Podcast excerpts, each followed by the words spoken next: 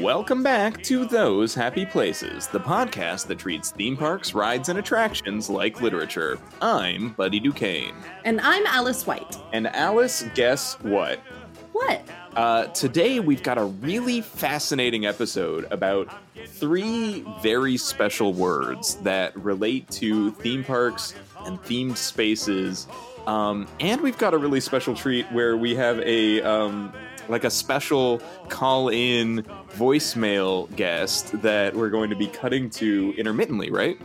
That's right. Our very dear friend and listener, Lena Jean, sent us a voicemail after she went to Disneyland Paris and gave us um, several minutes worth of awesome thoughts uh, about about the differences and uh, certain observations that she had about uh, Disneyland Paris versus her uh, home turf of uh, of Walt Disney World, and so and and, really uh, touched on a couple of points that we already wanted to address in this episode.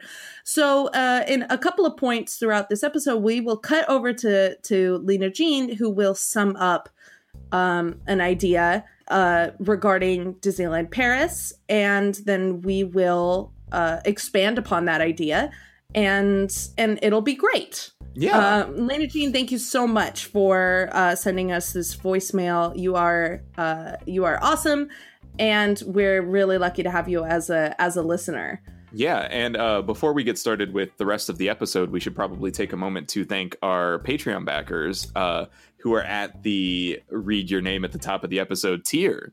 Yes, uh, T.H. Ponders and Charles Gustine, uh, two uh, excellent listeners and really uh, who have very good podcasts of their own. Both of them are at the $7 or above level on Patreon, uh, which means, well, we get to read their name at the top of the show and thank them personally. Uh, and if that sounds like something that you'd be interested in, head on over to our Patreon, patreon.com slash those happy places, and see which Patreon level is right for you. Yeah, that's right. So, Alice, uh, let's dive right into the content of this episode.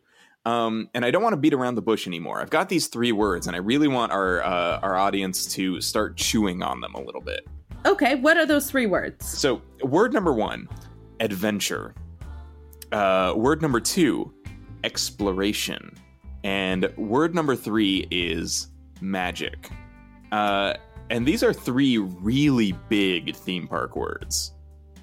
Uh, yes, they're they're enormously popular when people uh, describe their experiences at theme parks. When theme parks talk about the experiences that they offer, uh, and it's so interesting to me these three words in particular because they, well, they're they're not exactly accurate to a theme park experience. Um, not in like a literal sense. No, they uh, definitely seem to be used as uh, as metaphors or feelings, really, that a theme park is trying to generate in a uh, in a visitor, rather than something that they literally offer. Um, and I think a really good example of that to start from from um, with your first example word uh, is the word adventure. Yeah, I mean, like adventure is uh, it's a it's a very clearly defined word. It has it has its own you know intrinsic meaning that we kind of understand as soon as we hear it. Adventure has to do with striking out to places unknown, uh, probably unknown to you uh, is is a pretty good way to say it. It doesn't really need to be unknown by anybody, but it needs to be like an exciting, uh, maybe a little dangerous sort of a journey. Um, it has to have you know just just a, a small amount of peril uh, or at least some challenge along the way. Uh, and generally it's not something that is um, it's not something that's experienced by everyone right? Uh, definitely not uh, at a theme park. Um uh, like i think that a key phrase that you used there was was dangerous or danger. Um when you're at a theme park when you're at a disney theme park uh, which occasionally will promise some kind of adventure for you usually when you're getting on like a like a mountain coaster uh, one of the many mountain coasters that there are that they they are offering you some sort of adventure Um, it's not really so much of an adventure, though. It's, there's no danger or uh, surprise involved. You know exactly the track. You're on a track, and it's an incredibly safe track, um, and remarkably safe. Remarkably Just safe. Tested all the time. Very, very safe. There are accidents once in a while. Sure, um, um, but they but, they are so few and far between. Yeah, and and so this adventure that they promise, whether it's a, a, Matterhorn mountain or an Everest mountain or a space mountain or a Big Thunder mountain or any other sort of mountains that exist, um, there is no um, there, there there is very little actual adventure uh, that is given to the guest as they are uh, as they're there, and and other theme parks um, promise adventure more directly uh, like a Six Flags or um, Islands of Adventure, for example. At Universal, Universal Orlando, yeah. Universal Orlando has a place literally called Islands of Adventure, but nowhere on one. It's it's not really an island, is it? Um, but it's also um, there. There's nothing truly I mean, I mean unless you are thrown so far out of your comfort zone simply by being at a theme park there really is nothing adventurous about it. Yeah, and and as we kind of get into these terms a little bit more, it may seem like we're kind of um we're, we're kind of talking down about theme parks. Like theme parks aren't real adventures but that's I, I, gotta i gotta emphasize this is the podcast that treats theme parks rides and attractions like literature. Like we love theme parks um but this may be a bit controversial alice but if you want a real adventure a theme park isn't really the place to go for said adventure. Uh, it is among the safer, uh, more um, more controlled sorts of trips you can take, where the expectations are very clear and the peril is very low. Um, there are thrills to be had for sure, but they are hardly um, what I would call adventurous. Uh, even even small adventurous things like eating an unexpected food, um, those don't really occur at theme parks because theme parks tend to make safer food choices that many people will like. Um, and going to places that uh, perhaps might not even be intended for entertainment. It could be considered a bit of an adventure, like trying to find your entertainment out there. But this is, you know, it's a controlled environment. Uh, it is the opposite of adventurous. Right. And so, wh- why we bring this up in this episode of the podcast, we're going to to take these these three words and talk about like like why the theme parks use them and um, and in, in what context that they are used and, and, and, and really dissect these three words. Why do you think, Buddy, that, that adventure is a word that that a lot of theme parks cling to, even when when a theme park experience can and should be a fairly predictable, like measured experience for a person or a family. Uh, why why do you think a theme park uh, would choose the word adventure. I, Alice, I, I got to say something before I before I dive into my theories. Okay. Um, I just realized that California Adventure has the word adventure.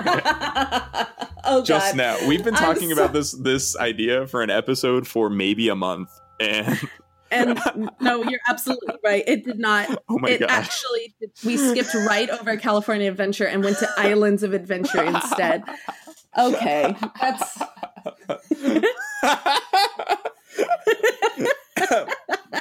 oh no.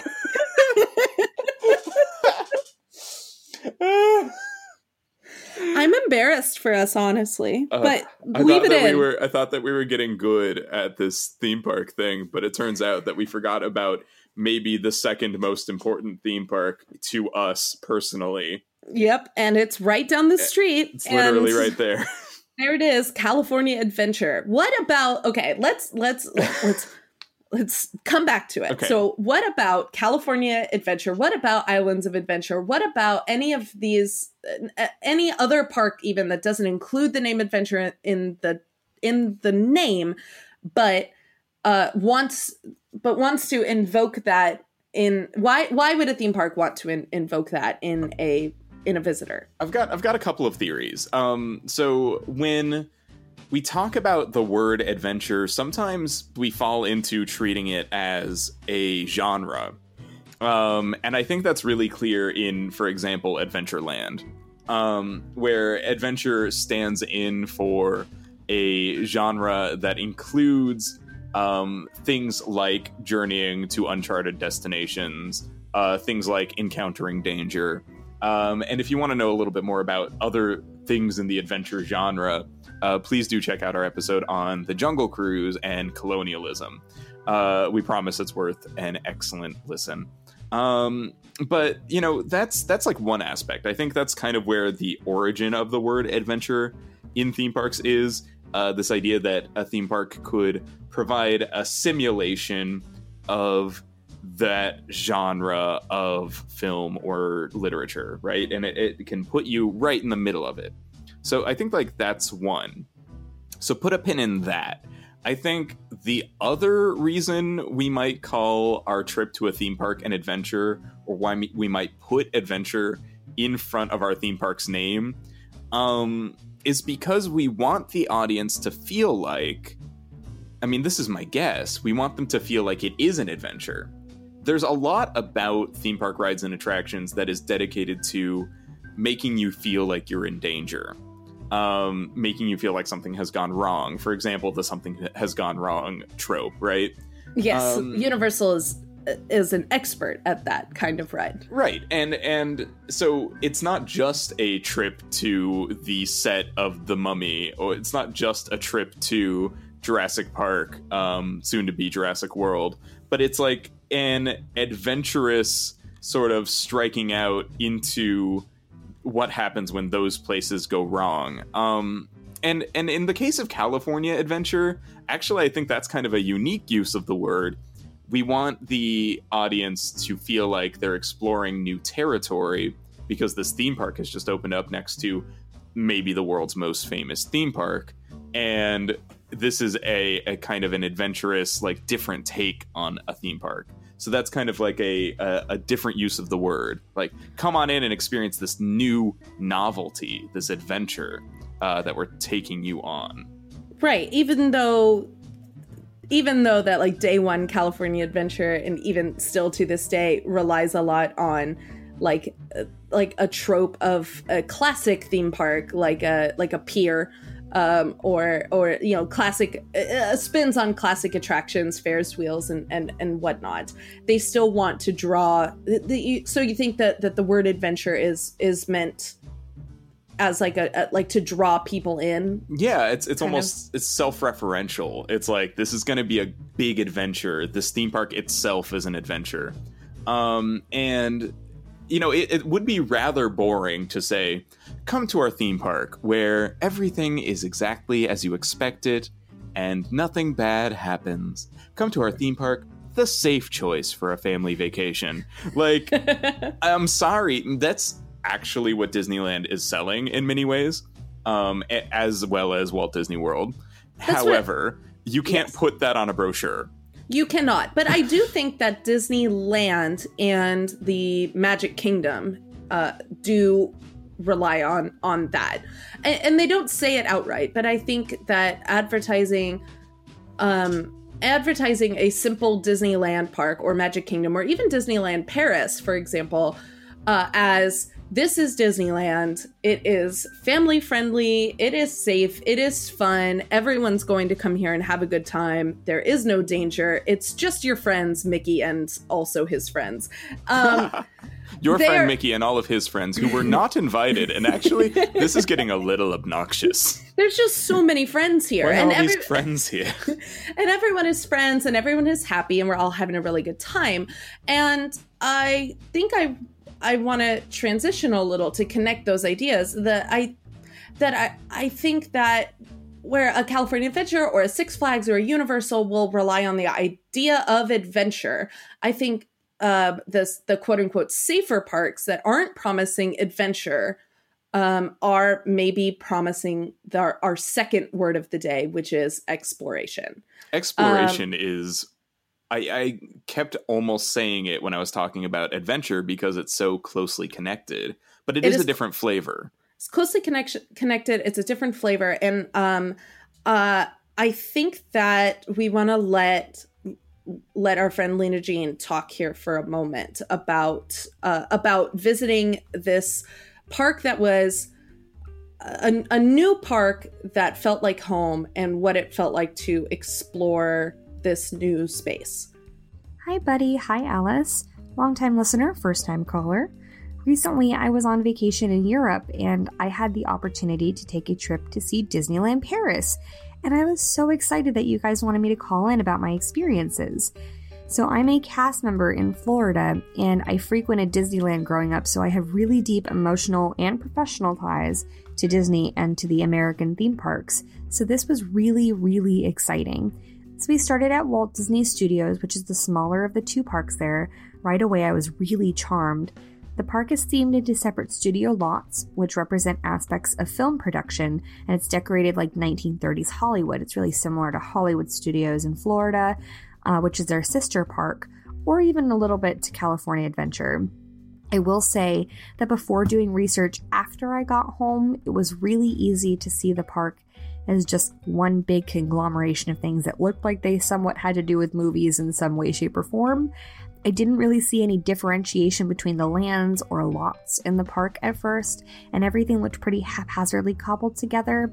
We ended up finishing in about a quarter day, which is surprising, but it was the off season and a lot of the attractions were under refurbishment. We did get to do a few rides, Rock and Roller Coaster Tower of Terror, but the winner in my heart absolutely was the Ratatouille ride. I was blown away by how cool it was. Just wow, I wish I had more words. It was probably my favorite dark ride ever. It was such a smart use of 3D and trackless technology. I felt immersed. It was cute. It was precious. It made the whole park worth visiting, and I can't wait to get it in America. And then we went over to Disneyland Park. It was set up pretty similarly to the parks in America and featured Adventureland, Frontierland, Fantasyland, and Discoveryland. Walking into the park, I immediately felt at home. Main Street is styled pretty similarly to the American parks as well, and at the very end of the street was Sleeping Beauty Castle. It was probably the prettiest of the castles I've seen, if I'm being honest, and the fact that it was snowing while we were in Disneyland was just the cherry on top. She was beautiful. Now, many of the same token attractions have a home in Disneyland that we have in America. So, Big Thunder Mountain, Pirates, Hyperspace Mountain. We got to go on all the big rides except for Phantom Manor, which was closed. But honestly, it felt like all the big money went into these because they were built when the park was and it shows with how cool they all were. Big Thunder was longer and faster, Pirates has a clearer storyline more interesting build, and Space Mountain was just so good. It had loops, it was fast, it was awesome. Now, Adventureland was also really smartly designed to have a huge play area with caves and bridges and a pirate ship. And if it hadn't been snowing and closed, I would have absolutely explored all of it. Uh, so the part that I think was uh, important here is the idea of a a park that's a big conglomeration of things that's kind of haphazardly cobbled together.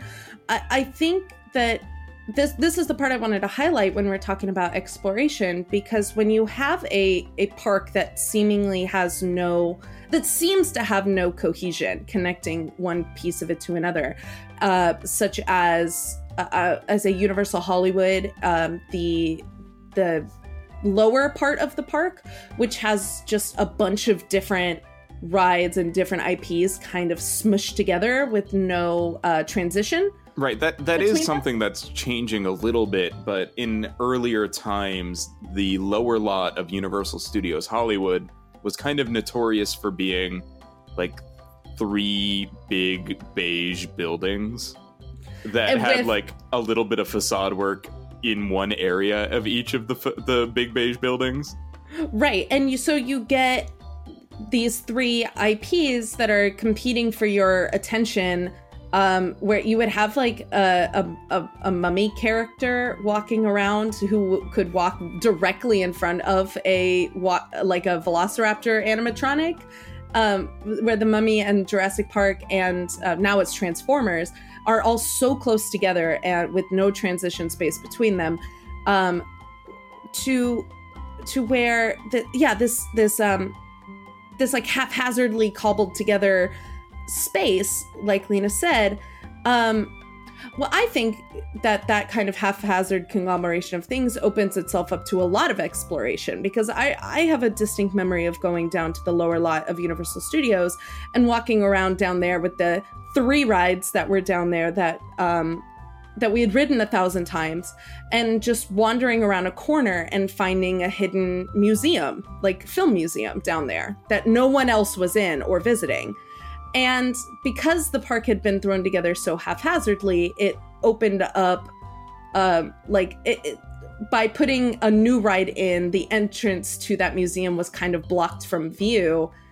Um, and because it because it, it seemed to have no thought put into how it was designed, it also opened it up to an exploration for us. But that kind of exploring the park, where there's so many maps and so many um, like guides online and stuff like that, can you really explore a space that is so that is so mapped out and so planned like a Disneyland? Like Alice, you and I were talking about this in preparation for this episode, and one thing that we kept coming back to is there are little places, like you just described, that museum on the lower lot of Universal Studios. Not sure if it's even there anymore, but uh, that that feel natural or maybe unnatural, like unexpected, um, that feel like they maybe shouldn't be there, that kind of feel like you discover them when you get to them. And we think of exploration as being, uh, again, uh, unplanned, uh, someplace you've never been, a place that um,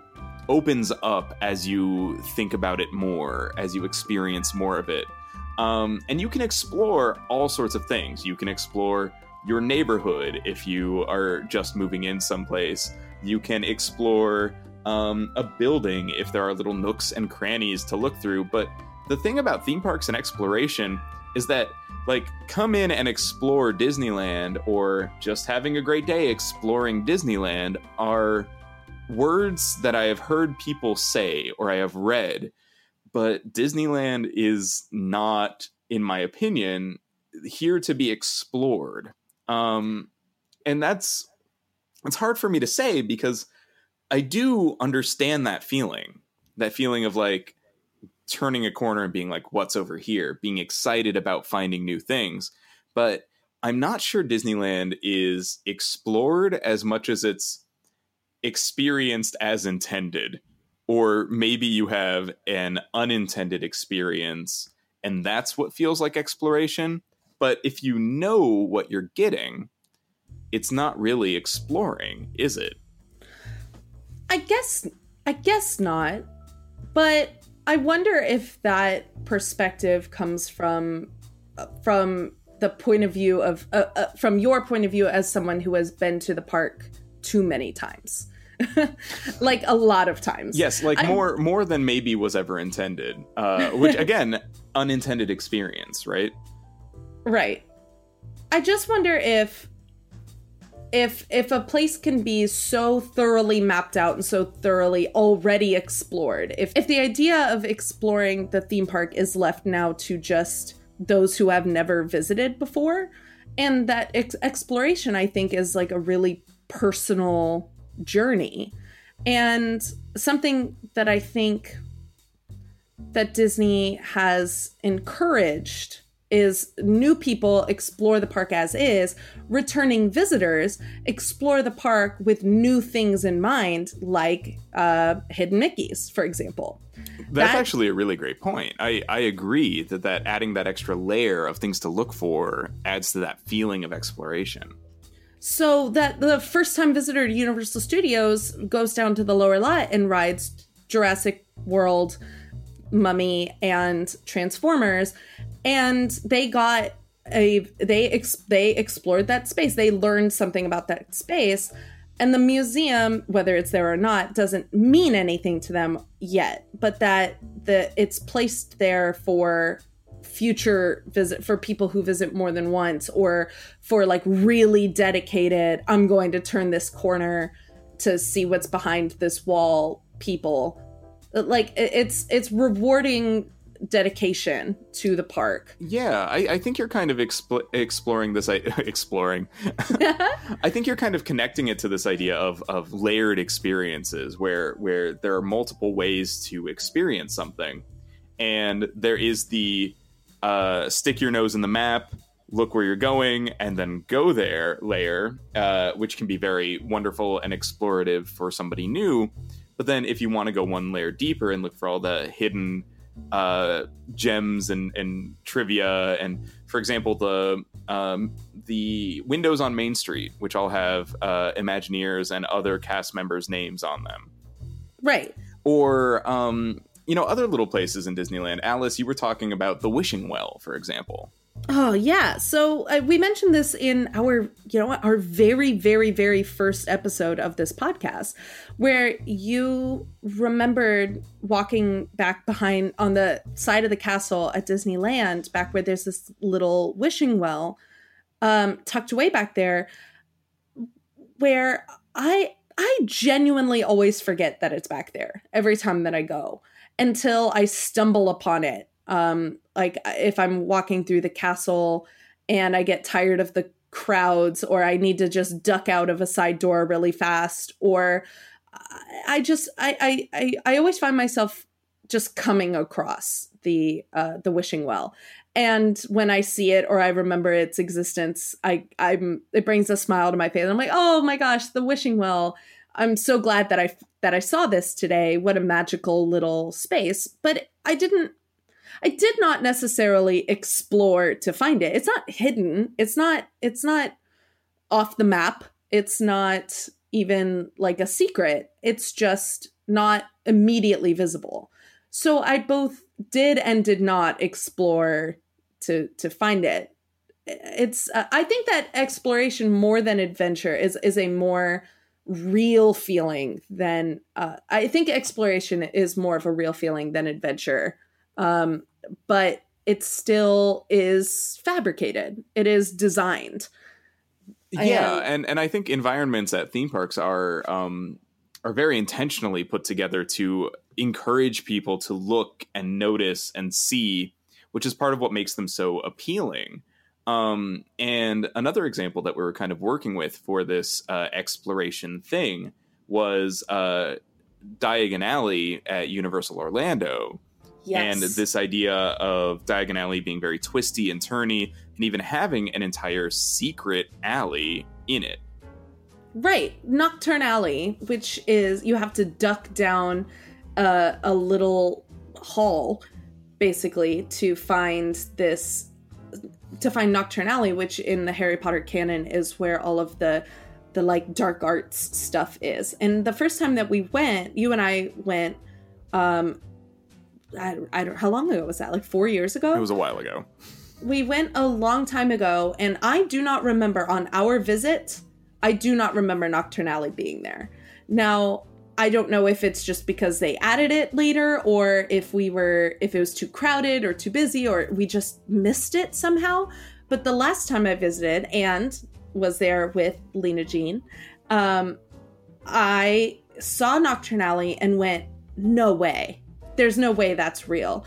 And found myself walking down this completely pitch black alley and found another shop and another couple of spells that, to do. And the shop sold only like dark arts and Death Eater branded stuff. And it was this it was this very cool little nook and it popped me out at the other side of the alley. It was basically like I cut a corner from one end of Diagon Alley to the other by using Knockturn Alley and there weren't a ton of people in there and it was kind of spooky and i wondered if that was something that i had quote unquote discovered um, or if i was just so unobservant the first time that we were there.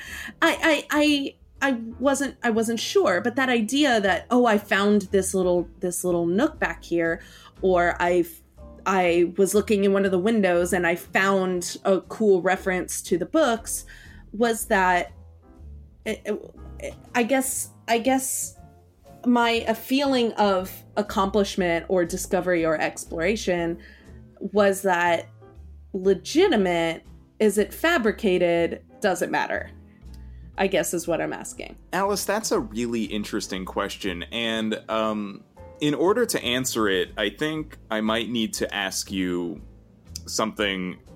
Well, I, I, I don't think I can ask it out here. Oh, okay. Um, did you want to s- step into your office? Yeah, I mean, I've got there's just a small presentation in here that I'd like to I'd like to offer to you. If you would just uh, follow me, please. Okay, sure. And uh, if you if you wouldn't mind uh, closing the door. Okay, uh, so if you'll just turn your attention to the center of the room, uh, you'll see the diorama of my hypothetical theme park that I'm building. Oh, wow, it's beautiful. Uh, thank you so much. I've, I've paid many people and not paid many others. Uh, so if you'll if you'll just take a look at the center here, I've designed what I call uh, Duquesne's Mad Labyrinth. Uh, Wow. And it's uh, what it is is it's several hundred uh, square yards that I've uh, turned into a sort of shopping tr- slash attraction center. Um, and many of the nooks and crannies here will be unreachable by just about the entire uh, visiting populace uh, unless they engage a series of locks and um, answer a couple of riddles, and then also uh, they have to form a human bridge. There are several challenges along the way, not to mention uh, some armed guards to make sure you know that they're combat ready and stuff like that. And then. Um, it, it, and once they get to the center, there's a couple of secret shops and stuff, and they're just really, really like in depth uh, stuff from the, those happy places lore. Um, and you can finally buy the the Omnimover T-shirt right in here as well. Ah, yes, the Uh, Omnimover T-shirt we've been promising Right. from episode one. um, and so, Alice, I, I just, what do you think of this as a as a concept for a theme park, uh, where we make things kind of intentionally obtuse, but then everything that you see is really, really like unique and earned and uh, interesting and and feels very valid. You know, I see its merit as uh, for maybe some diehard um, theme park fans, and um, I I don't I do not see its commercial appeal. I don't think that you could open this and uh, expect any kind of financial success. I think um, I I think by making things too difficult.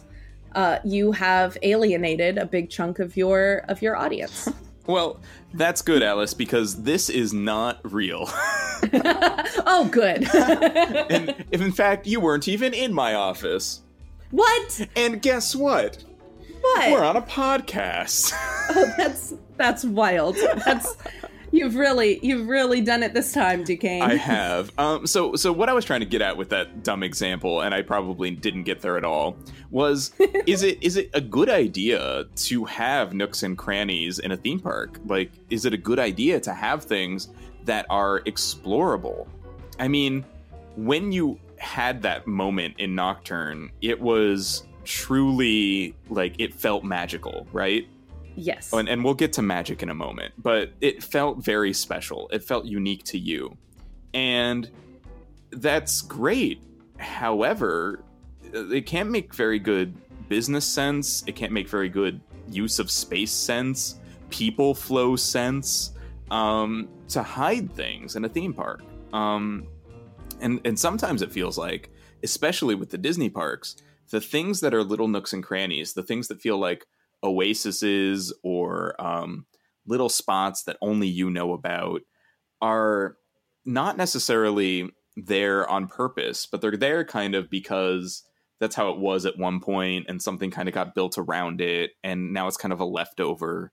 Or they're there because it was intended for a much smaller amount of people to be in the park so they kind of left some of these you know smaller nooks and crannies because those were really useful back then for what the design was and now they're a little less useful so it, the thoroughfare just kind of goes past it and stuff like that. Those little areas are probably not intentional and i think if a, a theme park designer is is thinking about these things they're probably not saying to themselves aha but i've got to include like a little secret passage. I've got to include a shop that almost nobody will get to. Uh, and it sometimes makes me wonder like how lucky we are to have those little things but also will we see them in a lot of future developments in a lot of future theme parks I think we I think we will. And I and I think this because of the uh, of the boom of uh, of Disney vlogs, of Disney blogs, of entire websites, and even unauthorized books dedicated to finding the nooks and crannies or unlocking the secrets of like and, and finding hacks like Disney hacks and stuff like that. I think that um, that so long as people are interested in finding little secrets and nooks and hidden Mickeys and whatnot, I think that they will continue to make them. Uh, here's another another example: um, the the infamous purple wall at at, at Disney World Oh, at yeah. the Magic Kingdom at Disney World. So grammable. So the purple wall, so grammable. It is my my uh, Discord profile picture of me with the purple wall. Um, I knew that the purple wall was a thing, but I would not have found it. It is uh, it is like kind of tucked away in this weird part of Tomorrowland. That's just a walkway from one thing to another. Uh, I wouldn't have found it if I hadn't ducked into that walkway to get out of the rain. And Huh. suddenly I was standing there, and I went, "Oh." this must be the purple wall everybody was talking about. And there was a photographer, a Disney PhotoPass photographer, standing there saying, Yeah, I'll take a picture of you in the wall if you want to. it's like meeting a celebrity. A wall and I was like, It was A it's a wall. wall celebrity. I though I think I like wall celebrity Okay, better. well. I, I met this wall celebrity, um, and I was, I was just, it was just me and my mom, and a few other, a handful of other people, mostly, mostly girls about my age, um, were the only ones to kind of like walk through there, and they walked through there like deliberately. Like these girls were like, "I am finding that wall," and they found it, and they took took a picture with the purple wall. They took several pictures with the wall and but very few people use that walkway as just a walkway. Um and it was honestly just the purple wall. And so uh, yeah it i think was rewarding people especially instagrammers and bloggers and stuff for for just taking a pathway that no one else would.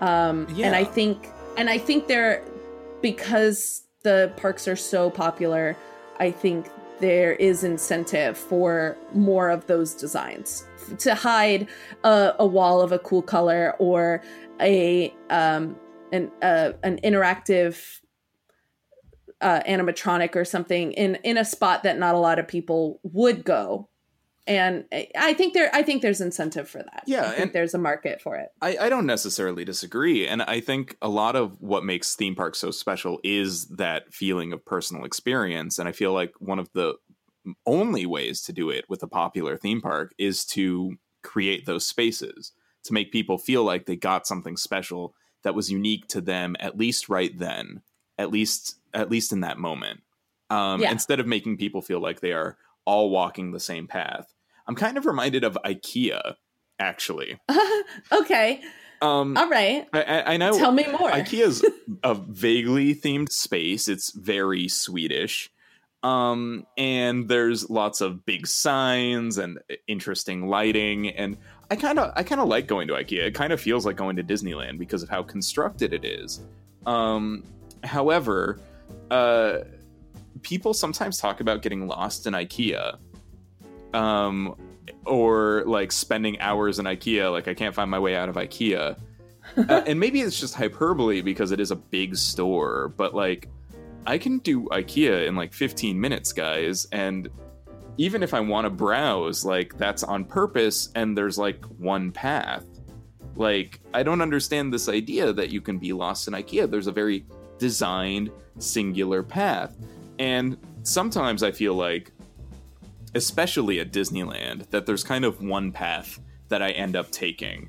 That it, kind of encourages me. Actually, we were talking about this on the Discord. We either go clockwise or counterclockwise at Disneyland. Um, Right. We, we go along the spokes of the wheel. Um, and I have many times started both clockwise and counterclockwise, and both have their advantages, but it, it sometimes feels like, oh, geez, I'm just kind of going from one thing to the, to the next. I'm just kind of on a path. I'm not really taking an atmosphere. I'm not really exploring. I'm just walking the path that was determined to me. And Disneyland becomes special when I'm not doing that. When when I take a break, when I duck into a side alley, when I'm in New Orleans Square and I'm in that one shop. You know that one shop. Um, yeah And and we like, all know that one shop. yeah, and and it's like like this is special. This is Disneyland. This is personal. This feels like it's mine. But when you're out on the big thoroughfares, I'm like, ooh, I don't know. Like, is this special? Is this for me? And I think once again, though, that comes from a perspective of someone who's been there a lot of times. Uh, fair enough. I, yeah, that I I I think that someone who has never been to Disneyland before has the the the who who has never been and has wanted to go and has dreamed about going can get that same feeling of this is this is awesome this is mine this is this is special i think they can get that from from the main thoroughfare just from the first sight of the castle or um, hearing the hearing the music play on main street or or seeing space mountain from afar where they're like this this is my experience. This is my view and my vision. As uh, and it's real and it's happening in front of me. Um, i think is uh, is really important to remember. I think it's important to remember as people and and and most of our listeners too i think are people who are are theme park junkies and who go a lot. I think it's important to remember that the tourists that might be in your way or who are taking up a lot of space on the main thoroughfares they might not be experiencing it the same way as you are and not appreciating the little details the same way as you are, but they are still experiencing something that's really, truly magical to them. Alice, I totally agree. And I think that means that we're ready to move on to our third word Which is what's our third word, buddy? magic. Oh, the word I just said. Right, it's a perfect segue, and I just didn't nail it. So uh, I think I think it's best if we let Lena take over here because she had something really interesting to say about the level and quality of magic at Disneyland Paris. So those were the parks. When I walked in, I expected home, and what I got was pretty close. Disneyland Paris was absolutely magical and beautiful, but it had hardly any of the things that really make Disney magical and beautiful to me. While these big token attractions were great, and we got to go on the rides we know and love from back home with short wait times and see how they compared, the magic felt really strange. It was kind of empty. And I've taken some time to really try to understand why this was, and honestly, I think it was just a combination of a lot of different things. First, it was the off season. It was snowing. The parks were empty. They were going to be slow. And if I'm being honest, it was really nice to have short wait times for everything. Second, it's France. Culturally, it's completely different than America, and this came through with everything when talking to the cast members or seeing other people in the park. It didn't feel the same as the Disney parks in America because it's a completely different place. And finally, Disneyland Paris really needs some financial love. And luckily, they're going to get it really soon. The park has struggled financially since it opened and is about to undergo a lot of renovation and refurbishment. It was going through a lot while we were there and clearly needed it in a lot of other places, even with how cool everything was at first glance. Now, ultimately, I wouldn't say I was disappointed with my whole experience, but I definitely didn't get the pure, unadulterated magic that I was expecting from a Disney park. We saw the castle, we rode the rides, we ate some expensive food, we bought some souvenirs but none of it was as convincing as I would have hoped it would be. The cast were disappointingly stoic and uninterested too much of the time. The people weren't nearly as enthusiastic or kind, even when meeting the characters or going on the rides. And there was so much under refurbishment, and I didn't get to see the dragon under the castle, which I'm still really upset about, but you know. This is where we get to my dilemma as both an American who grew up surrounded by Disney nostalgia and an American based Disney cast member. Historically, the Parisians' attitude towards Disneyland was never an entirely enthusiastic one, as it was inherently an American thing and a distinctly not American place.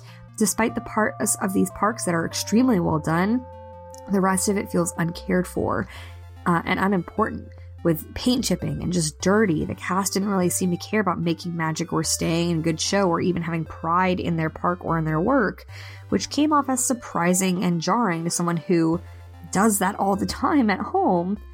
Now, was I holding Disneyland Paris to standards that were just too high? Should we expect the best possible from Disney, even if the place and the people that are supposed to be upholding those standards don't culturally agree with them? Was what I saw abnormal, just to be expected?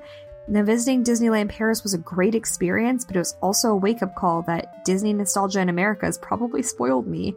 Now, I'm really excited that so much is going to go into Disneyland Paris to make it better, but honestly, I couldn't say for sure whether I'll go back anytime soon.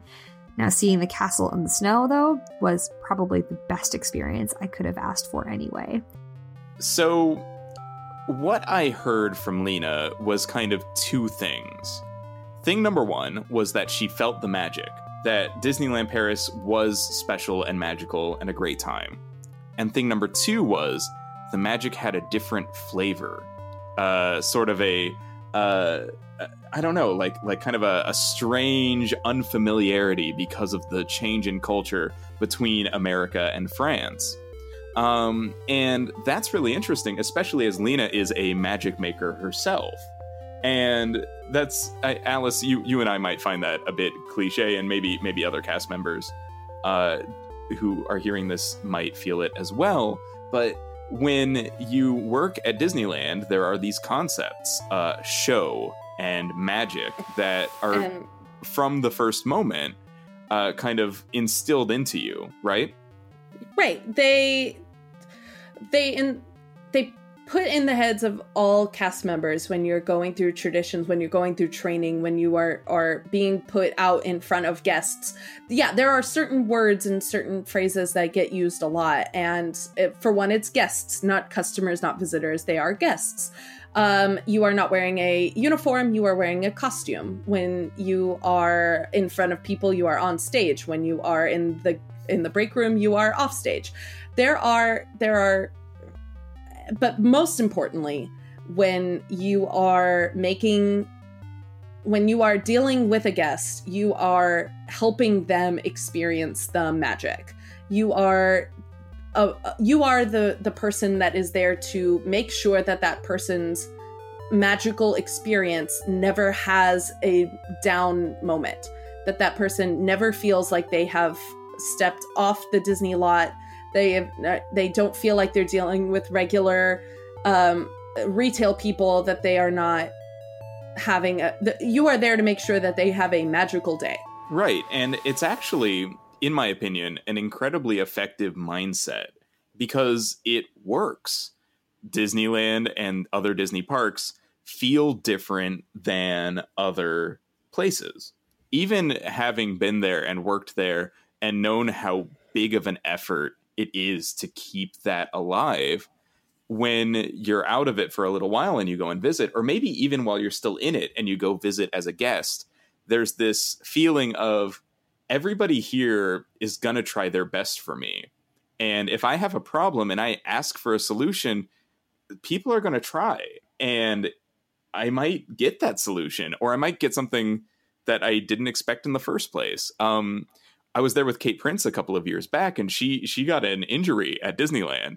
Um, she bumped her her leg a little bit, and we went and saw the nurse, and they patched her up, and she got a coupon for a free churro to make her day feel better. It was a really oh. adorable, sweet moment. We're not talking about like the big things all the time. We're talking about the little things too. And the Disney parks are really good at putting forth this idea of magic.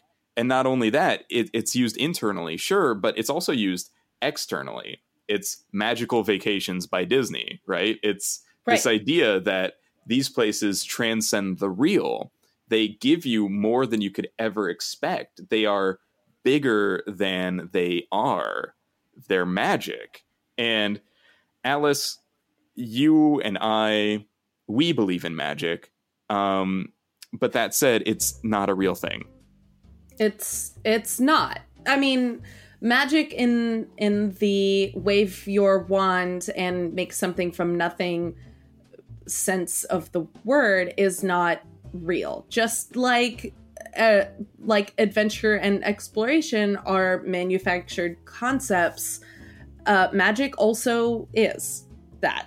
It's it's not magic is also magic is also fabricated. Just like you you're not really having a true adventure you're not really exploring anything new or uncharted you are not actually experiencing magic.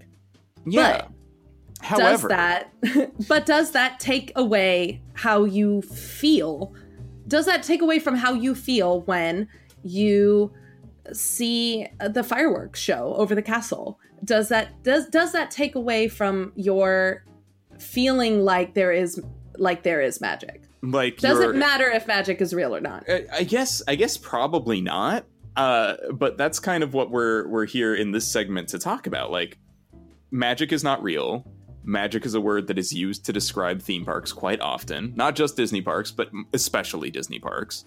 hmm Um, and yet, magic is if we if we break magic into its like truest definition, then magic is a confluence of remarkably complex systems and very dedicated people that put a lot of time and effort and knowledge and money and expertise and artistic skill into creating things that cause wonder or happiness.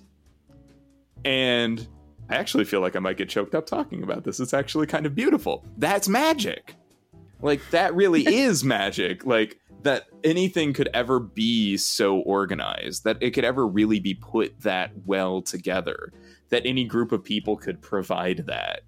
That, I mean, like, working at Disneyland, working at a Disney park is not easy. It's not an easy job. Um, however, there are those little moments, Alice, you and I could easily tell them. I know Lena has told us a few. Um, these stories of when you make somebody's day and it does feel like you've done something bigger than yourself. yeah that you've that you've changed something or touched someone or that you've that you've contributed to to the magic that you're not just making magic but you're contributing to the aura of magic around the place it's um it's intoxicating really it was my favorite part of working there was being able to have someone say oh my god you just made my day or uh, you know, getting. I used to get hugs from little kids every once in a while, which was the best. Um, where, where you know that even if they don't remember you specifically, that you you remember what that they remember what how you made them feel and that you contributed to them having a good time. And I have never had that same experience um, at any job since. um, I know in my job now, I I focus a lot. I, I try really hard to make sure everybody's having a nice. I think that's just part of who I am. I want to make sure everybody's having a good time, that everyone's comfortable and happy. Um, but I don't feel indebted to the company I work for, um, or I don't feel like I need to make sure that that I don't I don't I don't feel like I did at Disney where as a representative of Disney I wanted to make sure they were having a nice time so that Disney's reputation of being a magical place was maintained for every single guest. I don't feel that in my current job and I've never felt that since. Yeah, and and it's you're right. It, when that job at uh, the Disneyland Resort was at its hardest, the thing that made it worthwhile was when you were able to make some magic, and that was that was the verbiage we used as well. Like Mhm. today, I made some magic for so and so, and I did this for them, right? Um, and like, I think what Lena's voicemail gets to is how tenuous that that magical feeling is and how everything can be in place we can have the rides and we can have the attractions and we can have the food and we can have all of the beautiful detailed artwork and we can have the theming we can have everything we need but just a couple of cold shoulders uh, a couple of people just kind of doing their job and not really making it fun, not really making it magical. Those things don't destroy the magic, but they definitely give it a different flavor. And I think that was a feeling that Lena described really interestingly, and that I haven't felt not having been to a not American Disney park ever. Um, but that I'm interested in experiencing when I do eventually. Yeah, I wonder if it. I wonder if it would be different in and in not the off season. I wonder if if it was just a just a, a, a weird day. It was snowing and everything, like which sounds amazing and magical. It does sound the very snow. beautiful. But I wonder if that brings the mood down of the people who have to work there or or or something. I mean, you you never know. But yeah, I'd like to I'd like to experience that flavor of magic for myself in person. But I'm so grateful that Lena decided to share that with us. Um I, I it brought it got me thinking about um about something when I visited Disney World for the first time, talking to a cast member who was super nice and, and friendly and, and everything and, and was willing to chat very very classic uh, cast member experience in America. Um, to to talk to her, and I said, "Wow, it's wild being here in the Magic Kingdom when Disneyland is my home." And I've never, and I, it's just, it's so similar but so different. And she said, "Well, it's kind of like if somebody went into your house and moved all of your furniture three feet to the right and didn't tell you." and the idea of ex- of going to a place that feels so familiar but is so different that it still feels like home but everything's just just different enough to be off-putting is kind of what I, I think maybe was happening um, to to Lena in in Paris.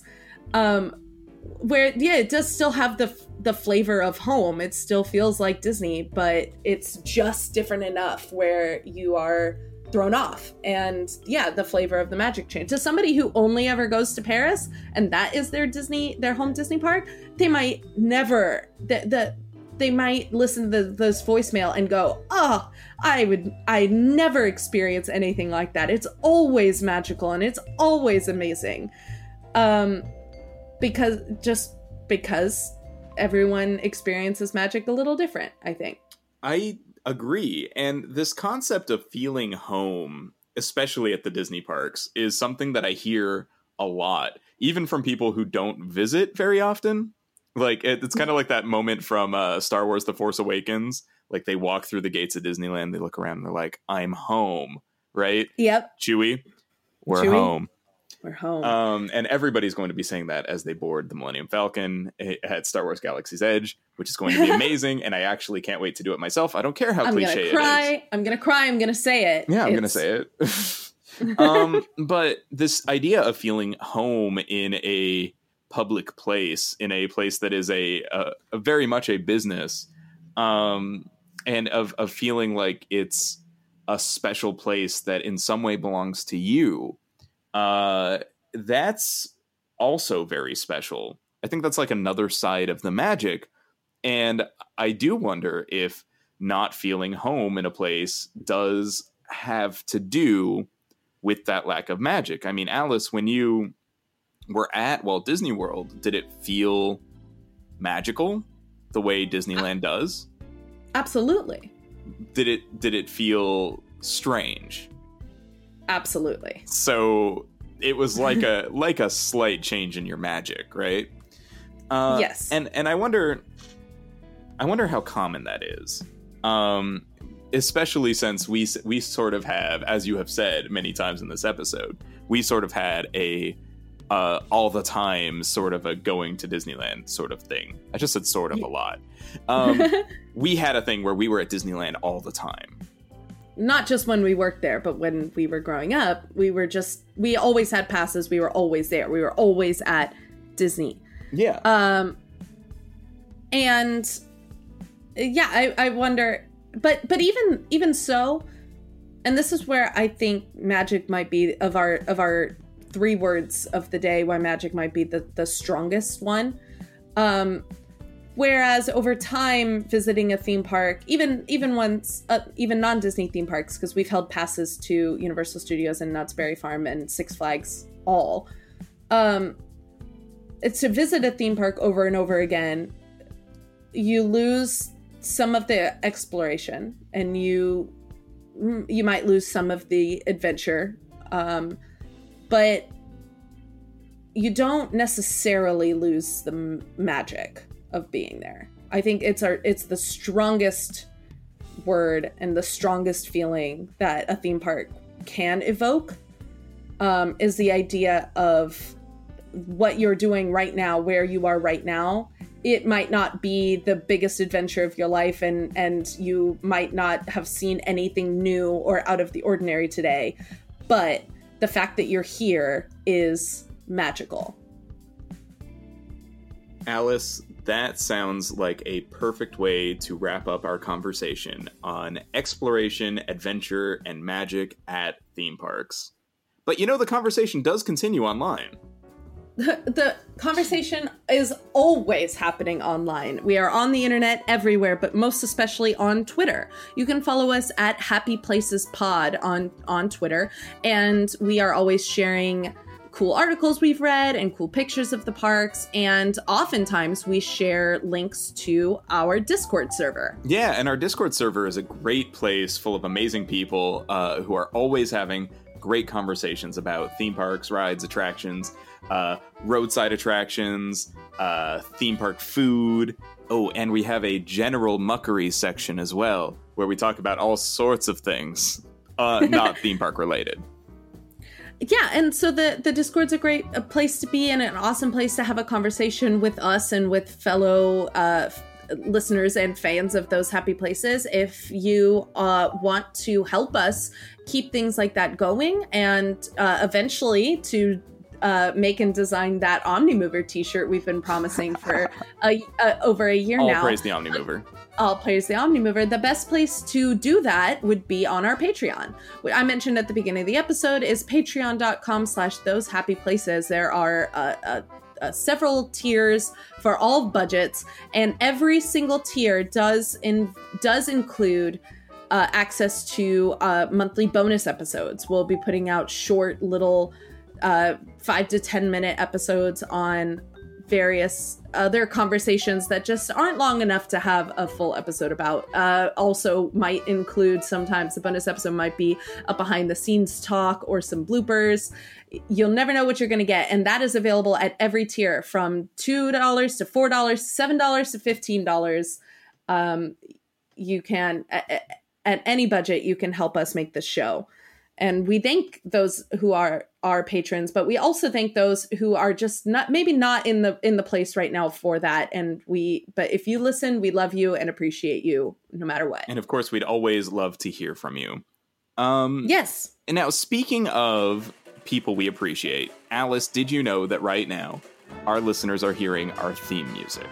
Our theme music which is golden gate by the california feet warmers featuring phil alvin Yes, you can find this and other tracks at www.californiafeetwarmers.com. Now, I'm gonna add some extra music.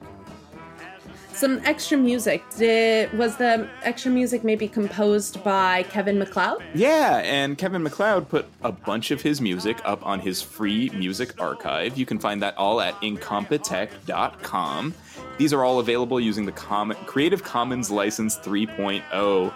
Thank you, Kevin, for being such an amazing creative person that helps out other creative people. Yes, thank you, Kevin. Thank you to the Feetwarmers. Thank you to Lena Jean, most especially for contributing that awesome voicemail and giving us so much to think and talk about, and for being so active on the Discord and on our Twitters, and for being an awesome, awesome, awesome person and cast member. You're great. Yes, thank you, Lena, so much for that excellent voicemail. It really did get us thinking about these three words, especially. So I hope that the conversation that it inspired was something you enjoyed too. And Alice, thank you for being such an amazing co host. Uh, and Buddy, thank you for being a great co-host and my best friend. Oh, Alice, come on. Aw. You're gonna make me blush. I'm blushing. Oh no, no. Oh, it started. Uh, and to everybody out there, thank you for listening, and we hope you return to those happy places.